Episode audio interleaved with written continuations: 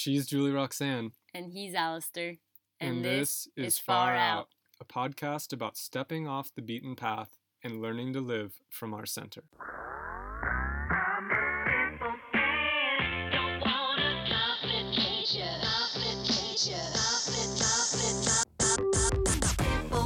In the middle of the night, Indians like to, when there's a wedding, they get massive speakers, put them on a cart, and then roll down the main streets of the town, blasting it and dancing like maniacs. It Uh, looked. I thought it looked good. It did look good. It was stylish. I remember seeing you and like, oh my god, shaved head. Well, nice little style thing on the side there. Not bad. Kind of works. Okay. Hey, it's really hot here. Let's go somewhere cooler, and why not go together because we're having such a good time. Traveling, you're forced to make the decision to stay together every day mm-hmm. because you're going new places and you constantly have to say, do I want to go there? Making space for change, a lot of space for change, respecting the other person's freedom and choice have always been really important to us. So, two weeks after we met, we go on a 40 hour train ride together. I looked like a bum. Honestly, I don't even know. With the shaved hair and the, and the, the loose t-shirts and the, I looked like a bum, really. Food in Darjeeling might be the only reason why I want to go back there. That's why we stayed there so long. it's true. well, hello, listener. Howdy. Hey, welcome to a new episode of Far Out Podcast. We're so excited you're here. Yes, yes, thank you for being here, our loyal listeners. This week, we're talking about part two of how we met. So it's actually what happened after we met. And we go on a digression about falling in love and how we were thinking about love at the time and how we still are thinking about it. And we share our early adventures as a couple. Let's get into it. Let's get into it. Good morning, good morning, good morning. Do you think people are going to think it gets old? I don't know, it's my thing. You know, yeah. like John Oliver's got his welcome, welcome, welcome. It's true. You're right. No, no, I think it's your thing. You got it. You Yeah. found it. It's Yeah. great. You're just jealous. no. I was just laughing for and uh, like another time at this, and I was just thinking, do people think that I'm faking this laugh? I'm not. I'm not. Alasdair just does stuff all the time, and I laugh all the time. I'm a very good audience too, but We laugh a lot together. funny. Yeah, yeah, we do.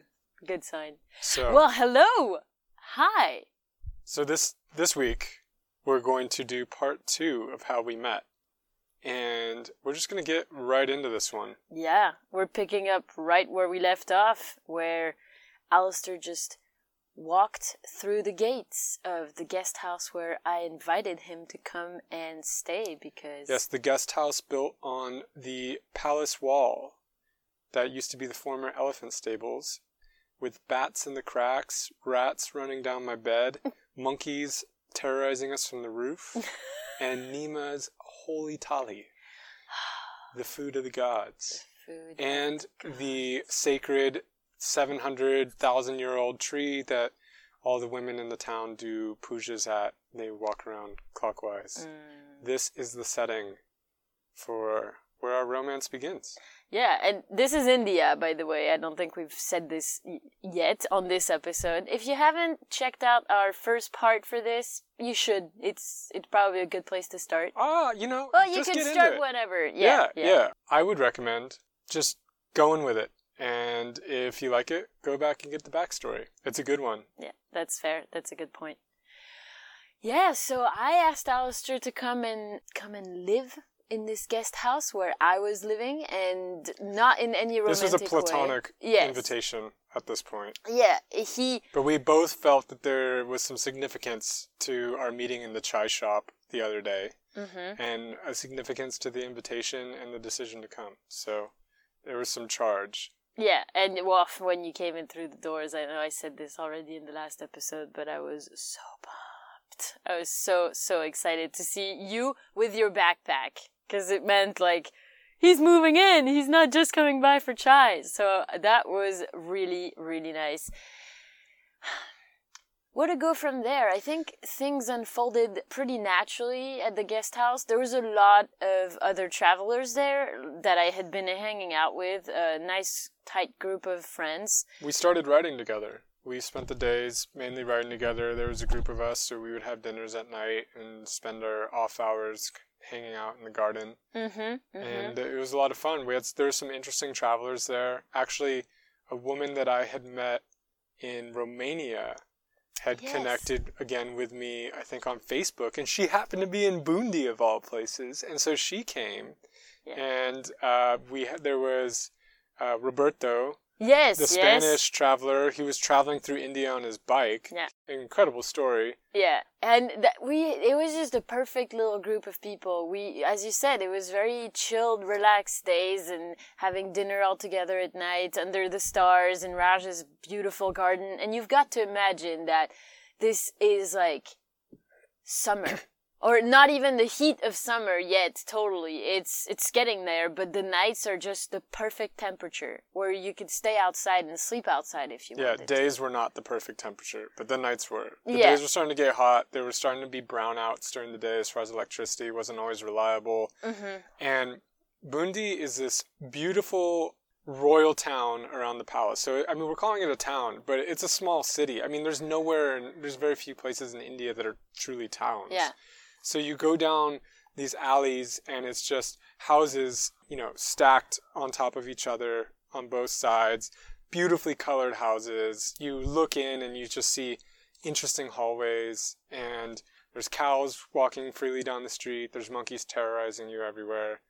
And there's just always sounds. There's always something going on. If it's the middle of the night, there's wedding celebrations. Yeah. In the middle of the night, Indians like to, when there's a wedding, they get massive speakers, put them on a cart, and then roll down the main streets of the town, blasting it and dancing like maniacs. Mm-hmm. You can wake up at 2 in the morning, you think you're hearing cannons. Yeah. And it turns out, no, it's a wedding celebration.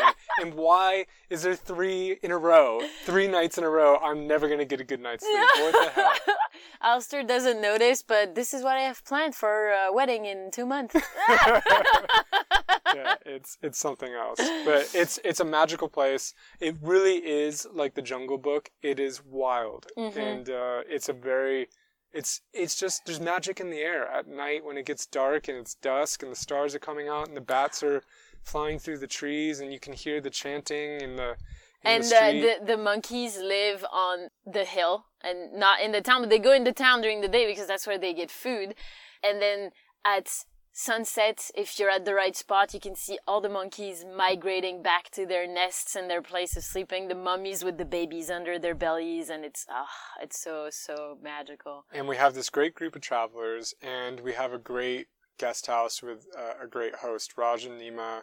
They have their two-year-old daughter. uh, Pari, and Pari. they also have a some like 11, 12 year old that's name i whose name is Ayushi. Yeah, and they felt like family. They really did, yeah, they really really did. So we had a wonderful, blissed out week there with the whole tribe. And during then, that week, during that week, I had uh, something kind of intense happen to me, and it's complicated to really understand why because I'm not, I'm still not sure why myself. But I woke up one morning feeling really, really depressed, and feeling like my hair was dead. So at that point, I had like fairly long hair. I'd say around uh, my like the bones, you know, Collarbone. the collarbone. So like around there. Yeah, a, a lot of reasons came, and I really woke up and felt like, whoa, that that hair. I don't want that hair on my head anymore. I really don't want it. It felt like it, it was like a dead fur or something, and uh, and so I remember that day t- talking to my friends. Alasdair was always like up first thing in the morning and going to get his coffee to write and being very serious. I used to hang out and get a plate and be uh, be a bit more relaxed. And um and so I I was telling my friends like, guys, I think I might need to like shave my head. I don't know why. I've I I had never done this before. I I have had short hair, but not shaved head. But I don't know. That's the only thing I could think about. Is I just want to buzz it off. And my friends were like, "You're crazy. Just like." Don't do anything, please. Sleep on it. This is like one of your crazy ideas that you have today, and tomorrow it will be gone. And he just kept gnawing at me. That's the only thing I could think about all day. And then Alasdair came back from his uh, writing routine thing, and at this point we were just friends and and and like having fun and enjoying each other's company. And I was sitting on my stairs because the the the bedrooms you had like little stoops to go out in the garden, and I was sitting there, and he came back in, and I was like, "Hey, Alasdair, come here." and uh, he sat down with me and I was like, "How was your morning?" And and then I said like, "How do you think I would look with short hair?" And you said, "Oh, I don't like women with short hair. Don't do it." No, just I don't like it." And no, no. And so, but you, I don't think you said don't do it. You just really said like I don't like women with short hair. Yeah, fair. I, and and so okay. But the next morning I woke up and that was still very very intense and i still really really needed to do it and um, roberto who uh, was the spanish sleeping in a tent and hitchhiking at that point uh, guy he had sh- the the sides of his head were shaved and so he had a razor an electric razor. But he was leaving that day. He was like packing up his tent and everything. And so i woke up got out there on the sunshine started my day. Could not stop thinking thinking about it. And then I was like, Roberto, give me your razor. And I went back into my room and I kind of like locked my door. And the first zzz through my hair was insane. I was like, "Oh my god, I'm actually doing this." I saw saw the hair falling off and it was very intense. And so at the end, I had to ask my friend Theo, who uh, was traveling with me, to help me because I couldn't get the back and do it well. And yeah, and so half like 20 minutes later, I came out of the room and I had a shaved head. Yeah, and that was quite a shock. I remember I was so freaked out about what you were gonna think. And you kept uh, little long pieces on both your temples, Yes. like a like a Jewish person. yes, like a yes, I did. Yes, it Uh, looked. I thought it looked good. It did look good. It was stylish. I remember seeing you and like, oh my god, shaved head. Well, nice little style thing on the side there. Not bad. Kind of works. Okay. And it wasn't just a shock for me. It was a shock for Raj. Oh my god, Raj was so upset at me. He actually I could tell that this was very intense and that if I spoke the language, he would have told me a lot of things in but he's his English was pretty basic, so he kept quiet, but every time I he saw me, uh he would like kind of I could catch a like angry look or something, like not happy about it and that happened like the whole day was like that. I went over to uh, nima to ask her for that the dinner and she was like julie why you do this? And i said uh i needed to. And i didn't know if she was gonna understand but i said it with the most heartfelt way and she was like oh okay. And she got it. But raj was super pissed. And then at dinner he was looking at me. And then he i said raj i know you're really upset at me right now. And he said uh, no no julie okay.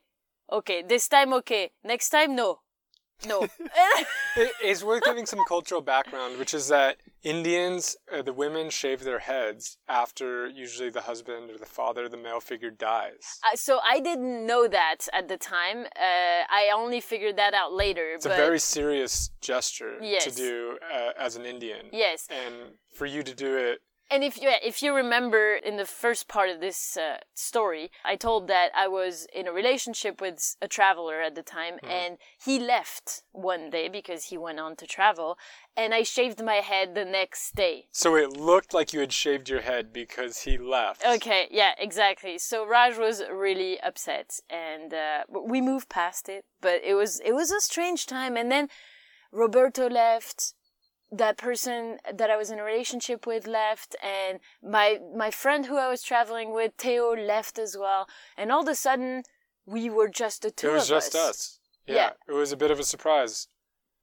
I also I was relieved at the time. I remember because I had been surrounded by people nonstop for a month and very very socially active, and I think I enjoyed it. But I was also craving some uh, quiet quieter time. As and- was I. I had been traveling pretty at a pretty fast rate. I had left Jaisalmer because I got a virus on my computer and I needed to go back to New Delhi to get the computer parts Mm. to solve that. And then somewhere around there, I got pretty sick. And by when I was coming to Bundi, I was still recovering from that. And then Holi was just so crazy. And then we had the whole group, and I was looking forward to some peace and quiet. As, as close to peace and quiet as you can get in India, at least. yeah. So yeah, the the first day where everyone was gone, it was just the two of us, and I remember having this really uh, heartfelt feeling, sense that that we were both like these very old souls, and that uh, we could be together without having to talk to each other and make small talk, and that we could just cohabitate this way and enjoy a relationship and a connection that had meaning without having to use words. And I think that night was pretty magical and romantic, so it's kind of hard to not. Yeah, things kind of unfolded in a way that surprised both of us, I think. But I remember that when we met on the day of Holi, I, I reread some of the things I was writing at the time. I was writing a book, as I said, and uh, the book was largely based on what was happening around me. And so uh, one of the characters that was kind of based off of you, he and the main character were having a very intense, like, creative relationship. And that was kind of what I first saw is that, oh, Alasdair is this guy where um, I could have a really intense creative relationship, but at the time I was only thinking like writing and, and things like that. And it unfolded in so many different ways. Yeah, I have a a journal entry from that week where we spent alone, uh, and I'll, I'll read an, uh, a part of it because I think it's kind of interesting to look back on two years later. This is on the 24th of March, so that was what, 10 days. That was 10 days after we met, four days after that night where we were holding hands. And Yeah. I catch myself thinking really far out with Julie already. I was still calling you Julie at the time Mhm. until you we hadn't talked about it and realized that you prefer Julie Roxanne. Sikkim, Nepal, Sri Lanka, Vipassana, France, England, Romania are all places I can imagine going with her. I know it is unreasonable to plan for that, but it's nice to dream about. At the same time, being with her beyond Bundi scares me. I don't know what will happen when we leave this place that has been so perfect and so magical. It will be harder. It will test the relationship, and part of me is scared it won't survive. Part of me wants to leave it here in Bundi where it can remain a perfect memory. Julie called it surreal. That's a good description of the last few days, but I doubt it can stay like that. However, I want to see where it goes. I'm not ready to leave it here in Bundi. Just wary about shattering the perfect bubble we've been in. it was a perfect bubble. It was. It was a very magical time. And that was a real question for me whether it would have been a great memory. You know, a great travel memory. You could just leave it like that. You could always look back on it. It would have been a jewel, you Mhm, know? And it mhm. felt really risky at the time to consider traveling together because I have to remember that as travelers, we had no plans. We were both wandering through India. We didn't know each other that well, although we connected really deeply, really quickly. Mhm. Uh, we were still kind of like, okay, well, you know, we don't even know what each other's financial situation is or obligations. And I had been wandering around the world for a year with no commitments or Mhm. obligations, and you had been doing likewise. So the idea of traveling together was really freaky, and also the idea of seeing a dream shatter. You know, we had this amazing thing, and then if it broke, I knew it was going to be hard. Yeah, I also knew it was going to be hard, but at the same time, I I didn't see that we could do it any other way. the reason why we started thinking about leaving was uh, it was getting blistering hot in You couldn't go outside. Like it was like hundred degrees Fahrenheit, Oh, forty no, degrees more more, than than, that. that. during the day. I mean, it was really, really hard. It was somewhere between a, we were getting now we're getting close to like monsoon, and so before monsoon happens, the temperatures peak, and we're talking somewhere between 100 110 degrees Fahrenheit with no air conditioner and rarely even electricity at this point during Mm-hmm. the day. It's bl- it, it is almost a wasteland. yeah, yeah, it was. You couldn't do anything outside during the day. It was empty. And you had had this plan to travel. I had a pretty clear vision where I wanted to go. yeah. I was on my way to go east because at this point you can't stay in this part of India in the Rajasthan area because it's pre-monsoon. It's going to get really really hot and then it's going to start just bucketing rain. Yeah. So most people it's already monsoon down south, so you have to go either north. You basically have to get to high country. hmm So this is when people start going to the hill stations, or they'll go to North India, or they might go to Nepal. So that was my plan. Uh, was we were going to go east across India to Darjeeling, because I just wanted to have some Darjeeling tea. It just sounded so romantic and so great. you know, up in the hills in Darjeeling and just have some tea. So we were going to go there. And my eventual plan was I wanted to, I had already done a month long trek in the Annapurna region of the Himalayas in Nepal. It was incredible. One of the highlights of my life. And I was going back to now do the Everest region, uh, which I had heard similar things about that it was definitely worth doing. And beyond that, I was going to fly to Sri Lanka, spend some time surfing. I wanted to do another Vipassana. And so I, I had it pretty mapped out for the next, at least, I would say, three months, four months. So I can't I can't really remember. I had no maps, no plans, no nothing. You My were talking about going to Israel at the time. It's true actually I was. Oh man, I keep forgetting about that. Yeah, I think I had a plan to maybe go and live for 3 months in Israel uh because I had a friend there and we were thinking about getting an apartment together and yeah, that's true. I was thinking about that. Mm, I forgot about that. This was really unlike my nature because we had such a deep and instant connection on a very deep level. On like, you know, I'm hesitant to use this word because I'm fairly skeptical about the concept of a soul, but like a soulmate connection. Mhm. And I'm very usually in relationships, I'm pretty slow. At this point, I've had two relationships that I had for long periods of time where in, in both of them, I resisted moving in together. Both of them ended shortly after that. Mm. Uh, but I, I was pretty slow as far as relationships, pretty cautious and even mentally like thinking about it. But with you, like I wrote in the journal, I was I was skipping ahead really far Mm. In a way that I wasn't used to thinking about a relationship and it, it was crazy to me to think like that, but it was just happening. I was and that was very different. it, it all happened extremely fast. Like that entry you wrote was the fourth day after that night where we were alone for the first time and holding hands. And then we went on to spend a week, a beautiful week, just sheltered from the brutal sun inside and watching movies and having quality time together. And very quickly we discussed about a lot of things. We talked about our financial situations not not necessarily numbers but ballparks. Uh, we you were telling me about your plans i was telling you about mine but i was also recognizing that at this point uh, my strongest feeling i was traveling mainly by intuition and just what felt right. I didn't have i had like ideas but i didn't have a plan.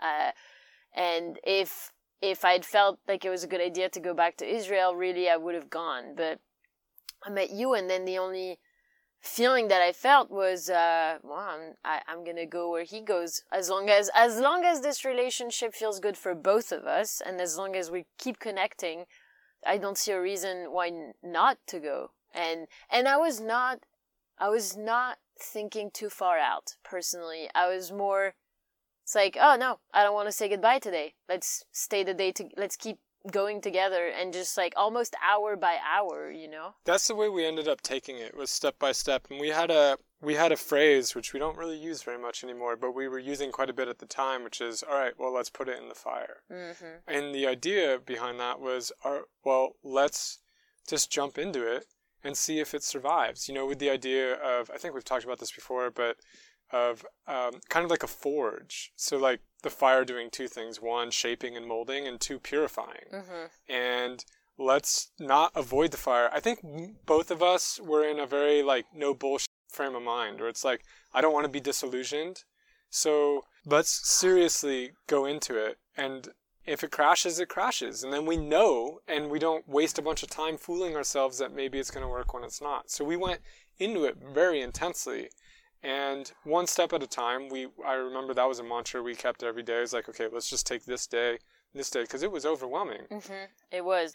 In the span of five days, you went from being a, a lonely traveler to someone who almost had a relationship that he wanted to to, to maintain. yeah where i can seriously like already start thinking about getting married down there and like that was not my mode that was a weird way of thinking and it was it was a lot uh, Mhm. and i and i hadn't been in a relationship for two years Mhm. at this point Yeah. So it was very intense. Love was in the air that week because I got a call from my brother at that time, and he told me he was planning to ask uh, his now wife to marry him. Oh man, yes. And you talked to your mom. I Yeah. remember. I talked to my mom. She's very proud of this. So uh, I told her that week, and I was very hesitant. I, I remember being a bit uncomfortable about telling her, but I was like, I, I don't, I have no idea what I said, but something along the lines of like, Mom, I met a woman, and don't get too excited. We're just gonna travel together for a little while. You know, like we're taking it very slow.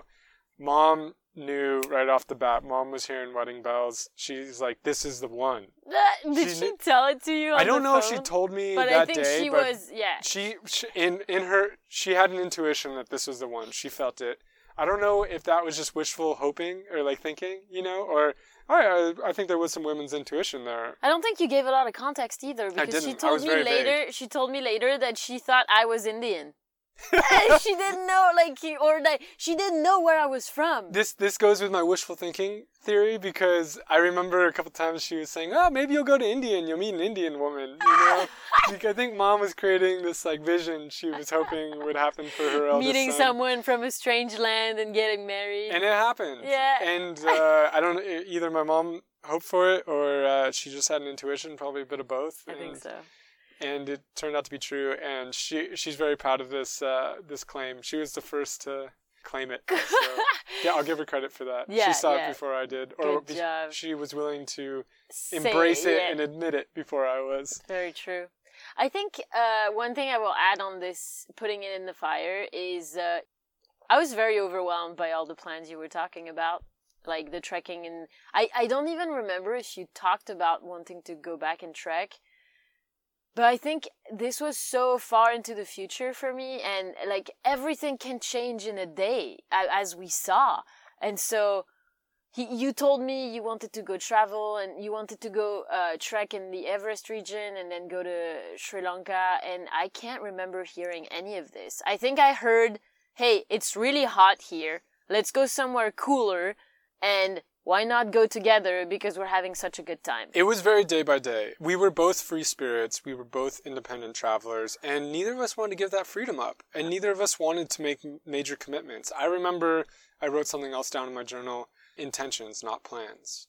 We had mm. intentions. yes. We were not making any plans. Neither of us, we both had a pretty, it's hard to say, other than intense approach to relationships. It was very free where it's like okay if you want to be here you can be here. If you Uh-huh. want to leave you can leave. And that's something that traveling does for relationships because unlike if you have a relationship in your hometown you know where you work and where you live like they're there all the time. It's there's a aspect of convenience. You you have to make the decision to leave not to stay together. Traveling you're forced to make the decision to stay together every day because you're going new places and you constantly have to say, Do I want to go there? because I could be going somewhere else. The decision is extremely active. Mm-hmm. And so it creates a very intense environment for the relationship. It's a very active environment. And I don't think either of us wanted to get hurt or bogged down either. We were both having a great time. So it was very like, hey, if you want to be here today, great. Let's celebrate today. If you want to leave tomorrow, then leave tomorrow. I was coming from a relationship where I left because I felt really trapped in a life that didn't feel like mine. And I just, I felt really, really trapped. And I, I had learned over the last year where I was single by myself, um, was that I didn't want a relationship where that would be the case again. I wanted a relationship that included the idea that we were both human beings evolving and changing and that we don't know what the change and the evolving is going to be like. And I think still today, this is like the approach that I have with our relationship, which is, hey, let's, it's not so, it's not as much, let's take it one day at a time because we have much more things that are intermingled and, and our lives are much more enmeshed. But I think it's still that same approach of like,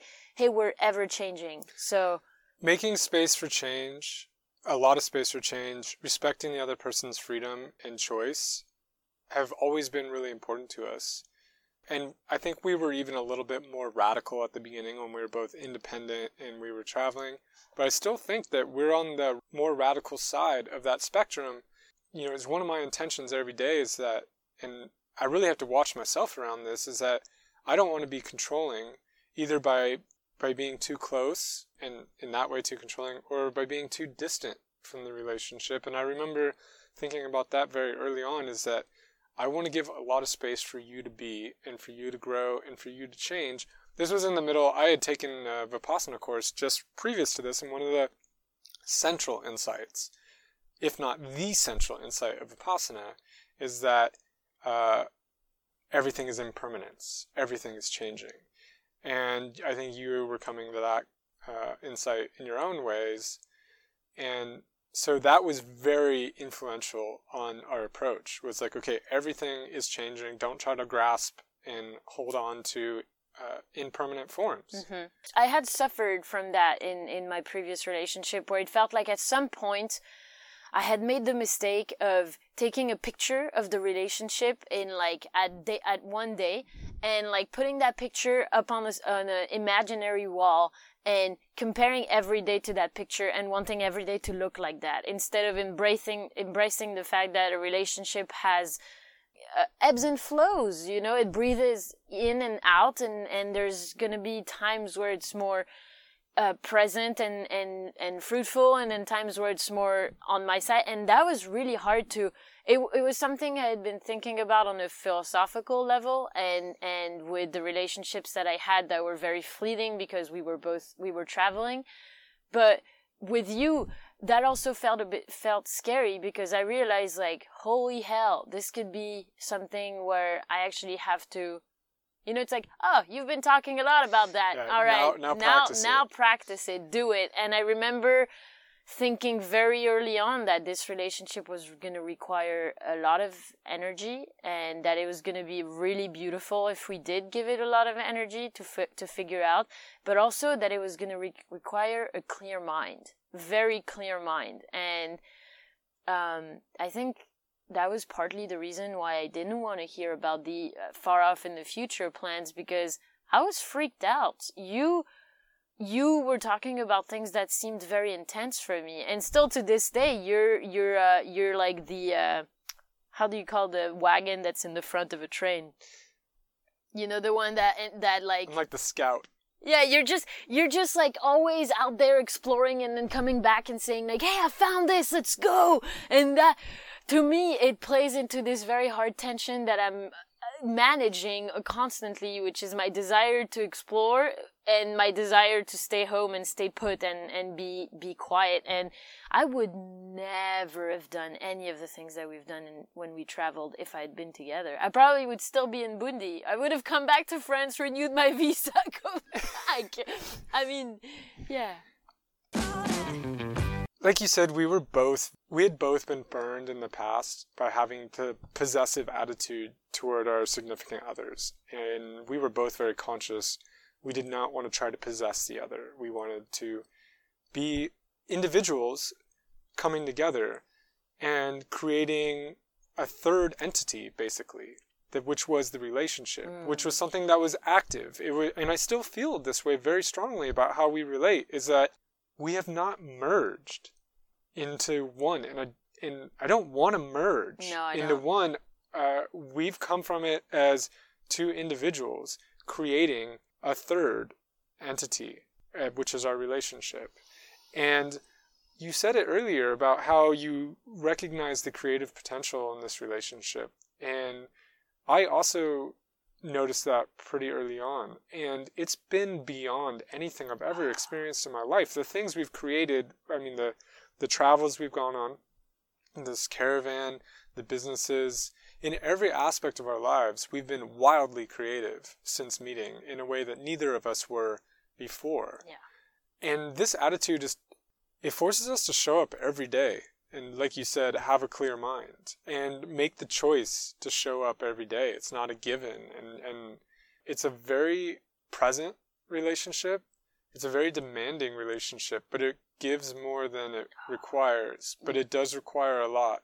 It requires a lot of energy it's something that I think I've, I, it's it's really interesting to reflect on this right now because I don't think we have done this in a long time to reflect this deeply on it and I think from the moment I had met you, even before anything potentially remotely romantic would happen, I had this sense that, whoa, there's something important there, but it's also kind of scary. Like the intensity of it is scary. I think something that you said is we don't want to merge and it's something I have to watch myself for because not only us but the culture we're the cultures we're in tend to think this way and and I'm not this is not blaming on anyone. It's just we're raised in a culture that oh when you get married it's it's it's forever and you become kind of a unit or and all of this is sort of true but it's also something that I notice can have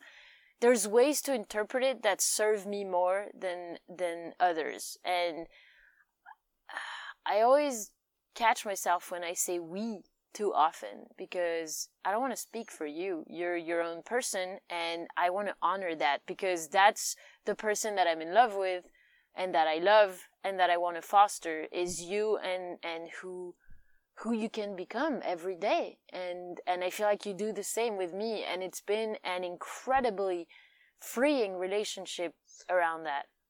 I think in a way I'm going to be clumsy around this but it's it's more I'm not absorbing your identity into my own identity it's more it's separate in in a way mm-hmm. like what we're creating together and mm-hmm. it's mm. something we come to on a daily basis to create but it's not me. It's not my identity. And I've had that problem in the past where I have fused my identity with someone else's. And then when they left, I mean, it would still be catastrophic at this point. If you left, it would still be extremely hard, yes. no doubt. We, there's no way that I'm insulated from that pain.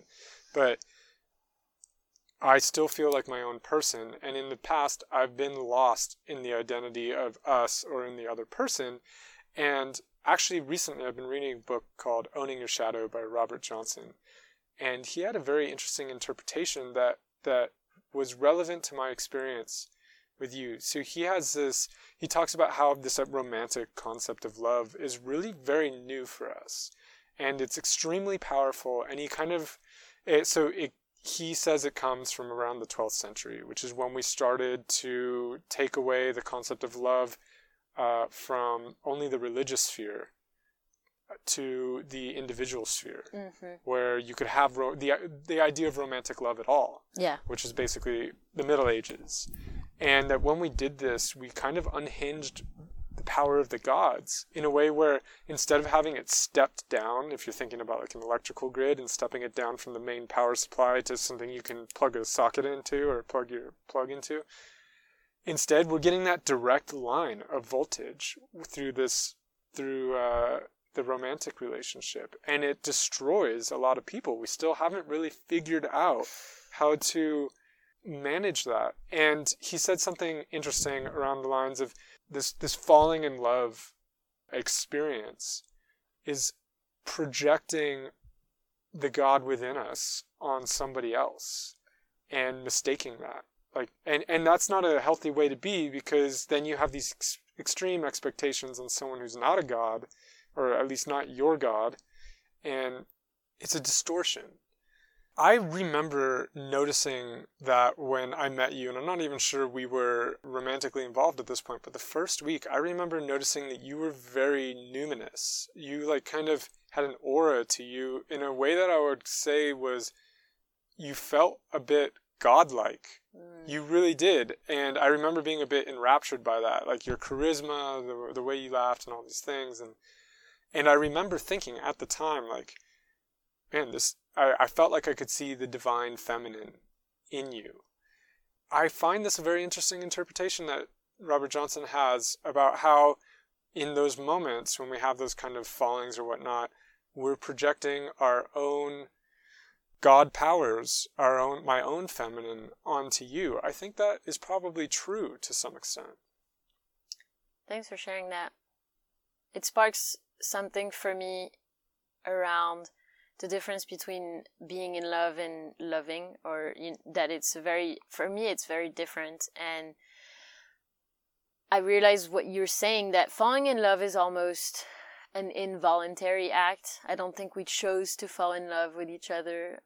And that was the moment where i realized i needed a clear mind for this relationship and that that meant a lot of decisions had to be made for me. And and i was asked the question like are you are you going to do this or are you going to chicken out and and like continue your hiding and your numbing i think loving is an action it's something that requires presence i can't remember the definition that uh, M. Scott Peck has. He uh, he wrote about it in The Road Less Traveled, I think, where he he says something like loving someone is love is supporting someone to be the best version that they can be no matter what that means. And i'm paraphrasing badly probably but that's that's what i remember from the from the definition that he gave. And that means that it's a very active thing to love. It's not just something like oh we live together and so we love each other. It's it's sometimes it's hard because it means doing things that are that are challenging for me or confronting myself to parts of me that are being challenged. And i think what you're saying just makes me think about that shift that happened when we decided to leave Bundi and go to Darjeeling together which was okay we had been in love we we had fallen in love and that was the easy part because we did not decide on it and yeah, it was, it was blissful. involuntary. yeah. But then leaving meant, and I, I think both separately we wrote about this at the time, was leaving was taking a big step in a direction that felt unknown, scary, and that felt like it was gonna disrupt a lot of things. It was a commitment. And even though we talk about falling in love that week, and I, I definitely think we had a falling in love phase, I never lost myself the way that I have in the past. And I was very intentional about that. I, I took a lot of effort, but I was also I there was never that love drunk period, and I was very very intentional on not letting that happen. I didn't really want to lose control like that. Mm. Uh, although it was amazing, and I would kind of let myself experience those moments. I wasn't limiting our experience, but I was also checking myself when I wasn't with you and and and trying to gain some control. Yeah, I appreciated that because uh, I, I think I did not have as much control as you over that, and I think I did forget a lot about myself in, in the process uh, of falling in love with you, which which is probably why you agreed to do what you did after. So yes, well, we decided to leave Bundi. Yeah, and we needed to take a train across the country. We needed to take a bus first, but like tra- a five hour bus and a 40 hour train. Yeah. And train rides in India are an adventure on their own. They are amazing. So much fun. It's one of my, my favorite things to do in India is just take trains. Yeah. And they have sleeper bunks and life is just going on in the train. People are coming down the aisles trying selling you stuff and food. You're seeing all these strange, interesting locations like villages that you never go to, just beautiful landscapes, and you just have the hypnotic ticking of the railway track all the time and you sleep and you wake up and you're there's something about movement just Mm. moving on a track that is so comforting and knowing that you're going to a destination and that you can't do anything you're on this train like you're outside of time almost you're not you've left there but you're not here Yeah. and and you're just outside and there's nothing you can do it's like it's a wonderful mental break i'm off i'm often very creative and productive on train rides as well and i think you know I, i've read a lot of traveler accounts i have yet to find anyone whose favorite mode of transportation is not trains Yeah. it is such a great way to travel It's so amazing. You just like. Plus, we got the top bunks because you, I knew they were the best ones. I think you knew too, but we, we, we did that because then we're not in the chaos of the bottom. Because, there, yeah there's three bunks on the walls and so if you get the top one you can be above it yes, yes, because otherwise, uh, the middle bunk has to fold during the day most of the time, so people can like sit under, and it's it's very it's very it can get very intense. So this is what this was a great way, and you're lying on your bunk all day, and then just people come by with food, peas, peanuts, chai chai, water, everything like books, everything you could ever want, and it's it's so full of life. It, people get on and get off. It's amazing. you meet interesting characters too at this time, and you have some time to get to know them Yeah. on the train. We played cards most of the time, and or we would read. Sometimes I would write, or maybe call a friend. And then whenever you wanted to, you could go to the end of the carriage, and the there were no doors on the very end, so you could just sit with your feet hanging off the edge of the train and watch the world go by. Yeah. and you'd go by rice paddies and you know we'd start in rajasthan so it was very like desert like and barren and dry. And then as we start going east closer and closer to darjeeling it's starting to get greener. There's palm trees all sorts of different farmland. You go through villages you see people walking on the side of the road and it's just such an adventure. I love it.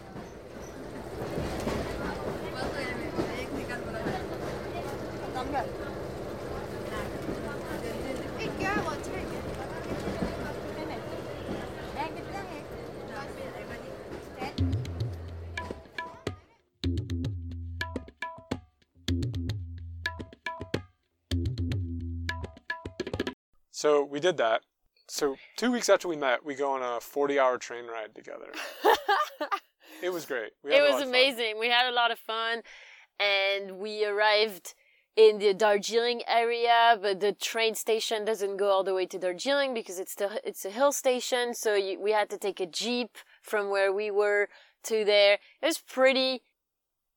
It's like almost three days of traveling nonstop. When we Yeah. got to a guest house in Darjeeling, I think we were both really really happy. Uh, And if visually we had traveled from the far west of India to the far east of India. yeah, and it was so was the culture so- has completely transformed. completely. It's not the same place. Yeah, it was They so much more language. like T- Tibet. Almost, you know, like Yeah. it was way more. The. Buddhist influence had come in at this point. uh, it was intense that we were in the same country, but that it looked, it, it looked and felt, and was so Much different. more Asian. Yes, yes, very much. Yeah, I loved that we were in the mountains and that we could have misty time and we needed to put sweaters on again. It was amazing. And we started getting our first views of 8,000 meter peaks in the Himalayas. Occasionally, when it was clear, we walked all the way through town. Almost everywhere was booked. And this was our strategy, or at least my strategy almost everywhere I went, is I never booked anything in advance. Oh, yeah. Because one, you're going to overpay on the internet, and two, the internet doesn't reflect reality a lot very well. So you'll get somewhere that's not very great location wise or whatnot. I always found it better to just land and start knocking on places. And usually, what I would do is I would walk out of town in a direction and find one of the places on the outskirts, which are always cheaper, always more interesting, both the hosts and the travelers, and just generally nicer. and that way you avoid the hostel scene, which is you know a bunch of young kids partying during their gap year, Eh. stuff like that. Plus, Darjeeling was a hill station for rich Indians. Oh, it's such a funky place. It's a, it's like a very westernized place, and we're in like peak season because as soon as it gets really really hot, everyone starts flocking. Everyone who can afford it starts flocking up to the hills, and Darjeeling is one, the most famous of the hill stations. And it's weird because it's Indian trying to be Western. It's like this is where Bollywood movies are filmed, Uh-huh. and one was being filmed while we were in town. Oh wow! Yeah, Yeah. I can't remember that. Yeah, there was one being filmed during while we were there, and so this is their version of Hollywood, and it's trying to be very Western. It's really strange because it's like this is India, but it has a very like capitalist Western feel to it. We ended up staying there for a month. We found a grandma and grandpa that were very hospitable and gave us a beautiful room in their in Yeah, their that house room was beautiful. would serve us tea in the mornings and we just took it easy for a while uh, we were reading i was i was writing a lot and just I got sick. I got really, really sick. you i still don't understand you you insisted on just drinking the water there. I was sterilizing everything before drinking. I kept telling you like that's a bad idea but you would go into the grimiest cafes and just get a pitcher of water and drink it. And i don't know what your mindset on that was but i was like and finally it didn't work out for you and you got violently sick Uh, it only takes one time where you get violently sick, and then you never do it again, and you learn your lessons. i had already had- been violently sick twice in india by that point Yeah, and I hadn't at all. I had been fine everywhere I drank, so th- I think that was my motto. And and I didn't want, I didn't have a sterilizer before I met you. You had one, I didn't, and I did not want to buy plastic bottles. I was not gonna do this. I was gonna, I, I, I no, no, no, no. so This gives you kind of a perspective of the different ways of traveling. I had thought about traveling in India for like a year before. I had the sterilizer, I was all prepared. I had all the stuff I needed that would just like would get me through it. You had just flown there on a whim and we're drinking the tap water. Yeah, yeah. I was, uh, I was, well, yeah, we were very different sorts of traveler. You Yeah. were so prepared, like your entire wardrobe was so thought out. Everything, yeah, and great looking. I looked like a bum, honestly. I don't even know with the shaved hair and the and the the loose t-shirts and the. I looked like a bum, really. Sometimes I wondered what I was doing. You know, I was like, "What? I'm with this this French bum with a shaved head." You know, it's just like, you know, you just have those moments in in your life where you're just like, "This is my life." You know, where you're like, if if I was five years ago, if you told me I would be in an Indian hill town with a European with a shaved head, like having a romance and trekking through the hills, I'd be like, "What are you smoking? That's not gonna happen." You know, that's crazy. I don't even like chicks with bald heads. I'd never do that. And here I am. You know, I know it was uh, it was really strange in a lot of ways. it was strange, and so it was fitting we were in Darjeeling, which is such a strange place. Yeah. The food there is great though. Oh my god, there was a restaurant in town called Hasty Tasty. It was right across from Himalayan Java Cafe, which was Himalayan Java Cafe, had overpriced coffee with great internet. but great was- coffee and that that is not something you can go you can go hundreds of miles in India and not find coffee at all other than like that crappy Nescafe, stuff yeah. Nescafe stuff and they had a great americano No, we were we were spending a lot of time there uh, writing. I was getting my act together. I was becoming less and less like a bum. I think when you met when I met you, I was in a very strange place. I'm I'm still the same person, but I'm very different than at that time. I look at pictures and I'm I'm shocked or not shocked kind of but surprised that that my life was ever so different and my mindset was also different. I I was very yeah, I was trying things on. we were also preparing for a trek so we thought and this was smart I think we thought we'd start things off with a, a short week long trek short by our standards week long trek in the lesser himalayas. So it was on the border of nepal and india through the hills there. We call them hills. They were mountains. Yeah. And so we were preparing that for the first three weeks, and really we needed the weather to get a little bit better before we could do it. It was rainy and pretty foggy, so we were just taking our time, waiting for good weather to show up, and starting to buy gear. You had no trekking gear. You'd never trekked a day in your life. This was totally new for you. I trekked when I was a kid. Okay. But since then, nothing. But I had done, like, my mom was pretty into hiking and trekking when we lived in Reunion Island, and I'd done that. But, like, for the last 15 years, and, nothing. and to paint the contrast, I'm in full like trekking mode at this point. I have been trekking everywhere I've been going, and most of the time alone through mountains in Romania, in Georgia, in the Himalayas. I was a pretty intense trekker at this point, and I just finished my first month long trek. And I was really afraid of going to trek with you. I remember I was feeling really self conscious about, like, I was like, is this gonna be a deal breaker if I'm not a good trekker? Is Alasdair gonna leave me? Is you know, I was I had this this uh, this mental speech in my head, and that first trek was really hard. It kicked my butt. yeah, in a you, lot of ways. It did. It Well, did. you you had what happens for a lot on their first trek, and it happened for me. Uh, my first trek was in Scotland on the West Highland Way, and I loved it. I had a great time, and I was blazing through. Uh, there were some weather issues there too, and I there was snow, and I was a bit worried. So I at one point, like day two, day three, I was doing over 20 miles. I'd gone from never trekking before to doing over 20 miles. Classic amateur uh, mistake. You get really pumped about it. You start doing that, and you don't think about your feet. Also, I had new shoes because, as you said, I had no gear. So, thankfully, the good thing about this though is that I was able to buy all pretty good quality gear for almost nothing because this was India. yeah, and and Darjeeling actually had some good trekking gear. Yes. When I was in Scotland, I ended up in the ER because of that situation, uh, Wow. or urgent care. It wasn't the emergency room; it was urgent care Yeah, yeah, because yeah. I had basically walked my feet off. I was in screaming pain by the end of it. I couldn't even take a step. I was walking like a hobbled man. Uh, like like it was almost impossible. I was watching walking pigeon foot to try to walk on the parts of my foot that weren't Oh. blistering with pain. I went to urgent care. He gave me painkillers, and then he just told me the best thing you can do is go go soak your feet in the loch, which is what they, the word they use for lake because it's salty water, I think. And uh, so they had me. So I had to go down, dip my feet in the freezing lake, and sit in a hostel for a few days until I could walk again. Oh my god. You had your version of that on the first couple days of the trek. You started getting pretty bad blisters. We we had to hire a guide, uh, totally unnecessary, but it was a stupid Indian rule for that area. Yeah. And so we hired a guide, and we went with a couple other travelers that to split the cost of the guide.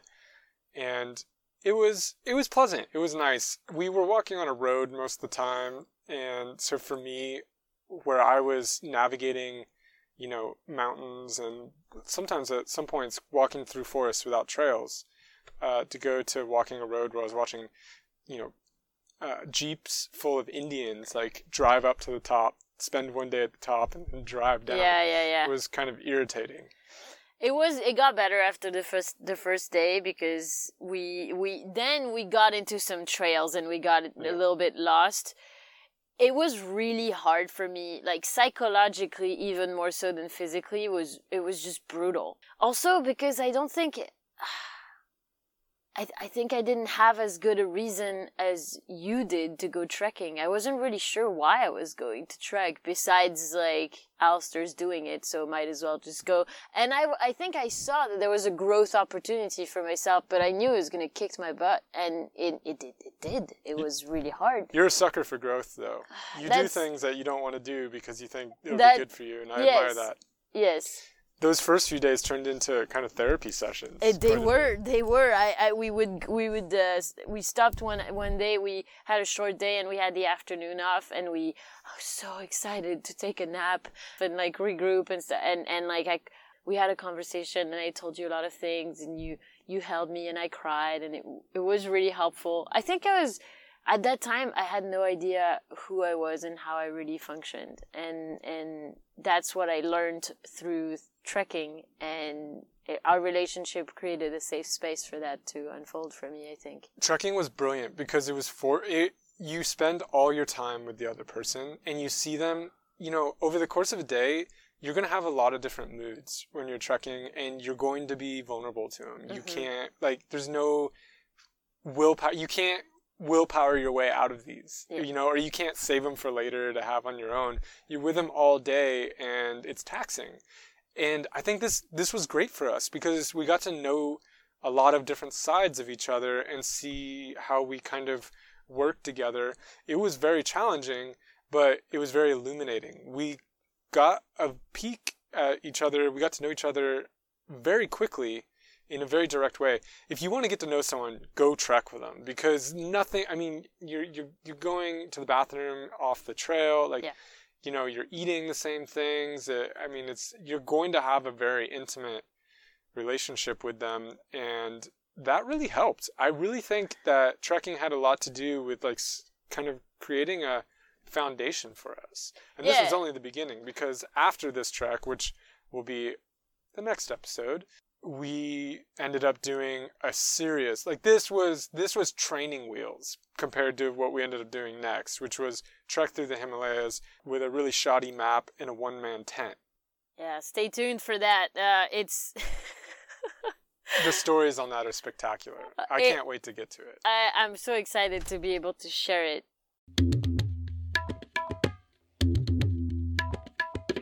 the views were not that great also on this trek. We were still a little bit early in the season, so the Himalayas have two good trekking seasons. There are there's the glorious fall. We're talking probably October, November, early December. This is when I trek the Annapurna region and you're talking perfect weather, just pristinely clear. Just views as far as you can see. It's incredible. But the Himalayas also have a second smaller season in the spring, uh, which is a little shakier. It's a little more, it's more wet, and you don't have as good of clar- clarity, and, and and you can't always. It's not always as clear, but it can also be pretty good.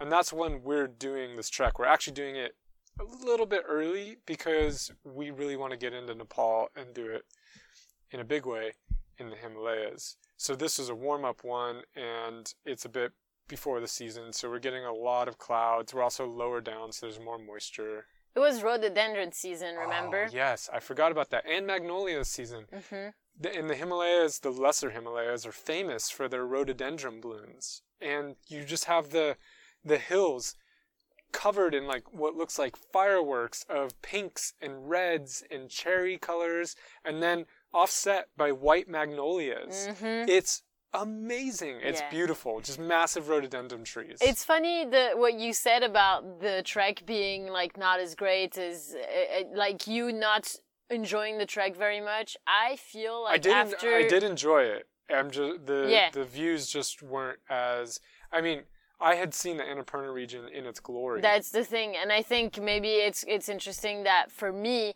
this was my first time trekking in, in a setting like that, and I remember being after the last couple of days where I had to go over break through from the pain and and the psychological difficulties that I had, but I thought that like two or three days in, we were having glorious days and we were like walking through three, four different sorts of landscape in the same day.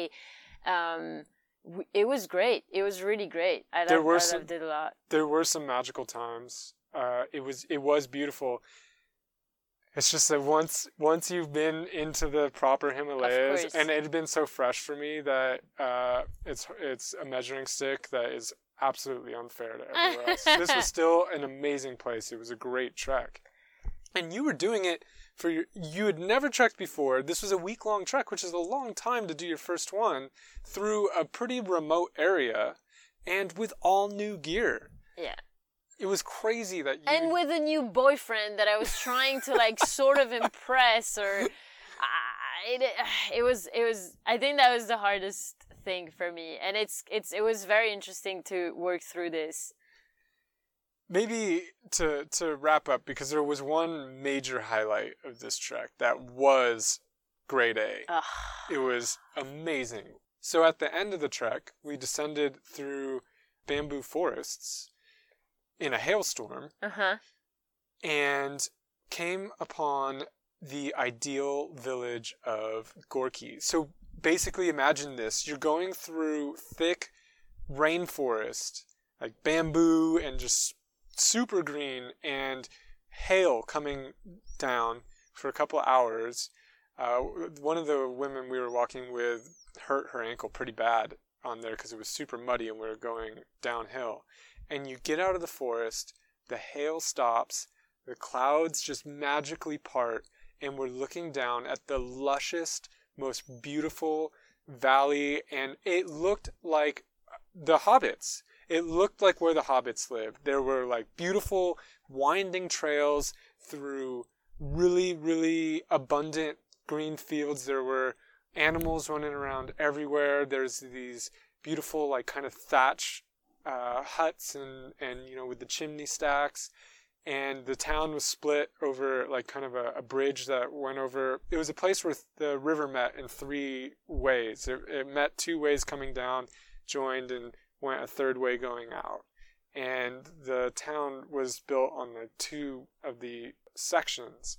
And it was incredible. It was jaw-dropping, stunning, and it was so remote. This was this was a few days walk to the nearest road. It was amazing.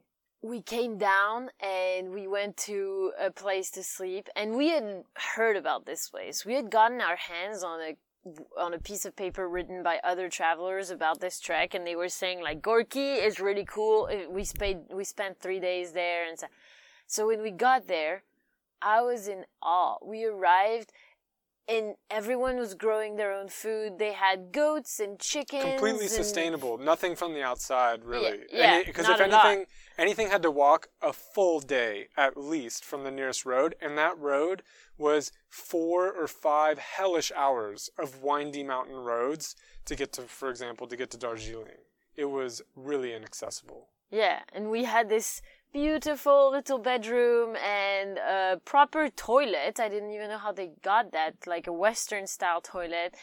And the food, they would make us potatoes with the potatoes from their garden and peas and greens and in the morning I would go and pet the goats and we bathed in the river that was coming down from the glacier and it was so cold and so amazing and so refreshing It was this little oasis in that was pristine in the middle of the wild Himalayas, and you had the the majestic mountains like in surrounding it, and mm-hmm. forests going up every side, and you see the clouds coming through the forests on the hills, and it was just this paradise in the middle. It was incredible. I, I you can't describe it. I, it really was like the Shire.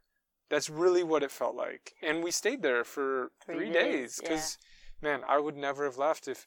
I think the only reason we left was we didn't have enough reading and writing material to stay longer. Otherwise, we would have. We were sad to leave too because we knew that this is probably a place we're never going back to. We'll never get back there. Yeah, it's. We- it's hard you- to hear you say it. You know, we're never going back to Gorkey. I know it's one of the highlights. It's one of the most beautiful places I've ever been in my life, and it's probably one of the most. It is if you just imagine like getting to India is is tough enough. Getting to Darjeeling, Darjeeling is pretty remote. Then getting to this trekking area is brutal. It's it's a it's a day's trip from Darjeeling, and then getting to Gorkey in the most direct way possible is a full day's walk. And for us, it had been five days over from the ridge. It's a place that would take you, starting in the U.S., it's a place that would take you two, three weeks to get to. Yeah, yeah. Gorkey. You know, one thing that was sad as we were walking out. So we were walking out through the Lesser Himalayas, and these mountains are stunning. These are like those kind of Nepalese mountains that you see in pictures. They're super green. They sometimes are terraced with uh, fields because there'll be small, um, maybe a couple people living there on the side of the mountain. Super remote, and uh, they're absolutely gorgeous, and it's just very fresh, very green, very vibrant, very alive. All sorts of uh, plants, just interesting insects and animals. It's it's magical. It's you're there and you're just ah. It's just like you're in the moment. You can't not be. and it was a bit sad because we were walking out, and the day we were walking out, we at the end of it, we started getting on a rough road. They were starting to build a road to Gorkey. Yeah.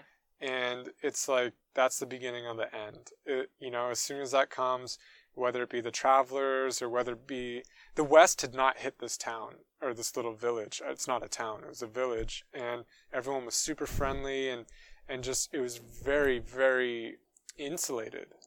And it was sad to see. I you can understand. It's it's that conflict. It's a conflict, yeah. It's like, well, who am I? Like, it doesn't matter what I think. I mean, they need a hospital care and they want education for their children. They, it's gonna it's gonna improve their life. Um, but it's also a bit sad to see because you know it's the end of uh, the kind of almost almost untouched culture that it had. So we got back to the road. We stayed at a really nice place. Uh, and we're still at a very remote place. I mean, it has a road, but it's not like very many people take it. And then I got so sick on the the road back. We were in a jeep, and it's a packed jeep, Oh yes! Oh my God, yes. and we're going through the the mountains. So the only way you can go anywhere in this area of Nepal, it's like you can't go straight because you're on massive mountains. So you have to wind around the mountains and most of the time down to the river, cross the river, and then wind back up the other way. It's hellish. And I was blue in the face. I was so sick. Yeah, you and it's like five good. hours and they don't and it's bumpy. It's not like the road's good. It's super bumpy, it's super windy. and it's like a five-person jeep, and we're like eight. and or they're blasting they're blasting Indian music at, and the driver's kind of reckless and oh my god, I was so sick. My boo. We made it to Darjeeling though. I mean, we got stuck in traffic on the entrance of Darjeeling because it was like a Monday, or I don't know. People were getting there. It was the beginning of a week of holidays, or. But we got back. We got back to our guest house. We got back to Sonam's kitchen where we were having all our breakfasts. Uh, they served Western food there, so we would have like hash browns and eggs, and oh, it was so good. Omelets.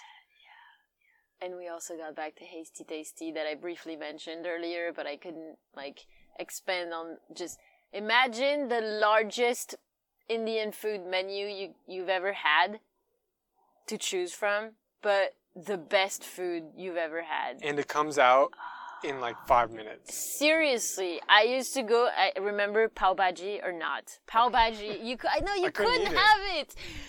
At the time, I, I, I was I was still eating gluten uh, more, and it was like this hamburger bun almost with with melted with oil or like melted butter on top. I don't think it was butter because I didn't have that, but like oil on top. So imagine the most greasy little burger bun that you can imagine, perfectly toasted, and on the side was like a dal that was cooked to perfection. And so I, I can't remember how people ate it, but I ate it as if you it was a it was a hamburger. So I like slathered the dal onto it, closed the bun, and had it. People were looking at me weird, and I re- I don't know, I don't think that was the way to eat it, but. Food in Darjeeling might be the only reason why I want to go back there. That's why we stayed there so long. it's true. Anyway, so that was our first trek. It went more or less successfully. You were hooked at this point, and I bought Really? more gear on the way on, on, yeah, when we were in yeah, and then our sights started to turn to Everest. But how that happened is a story for another time.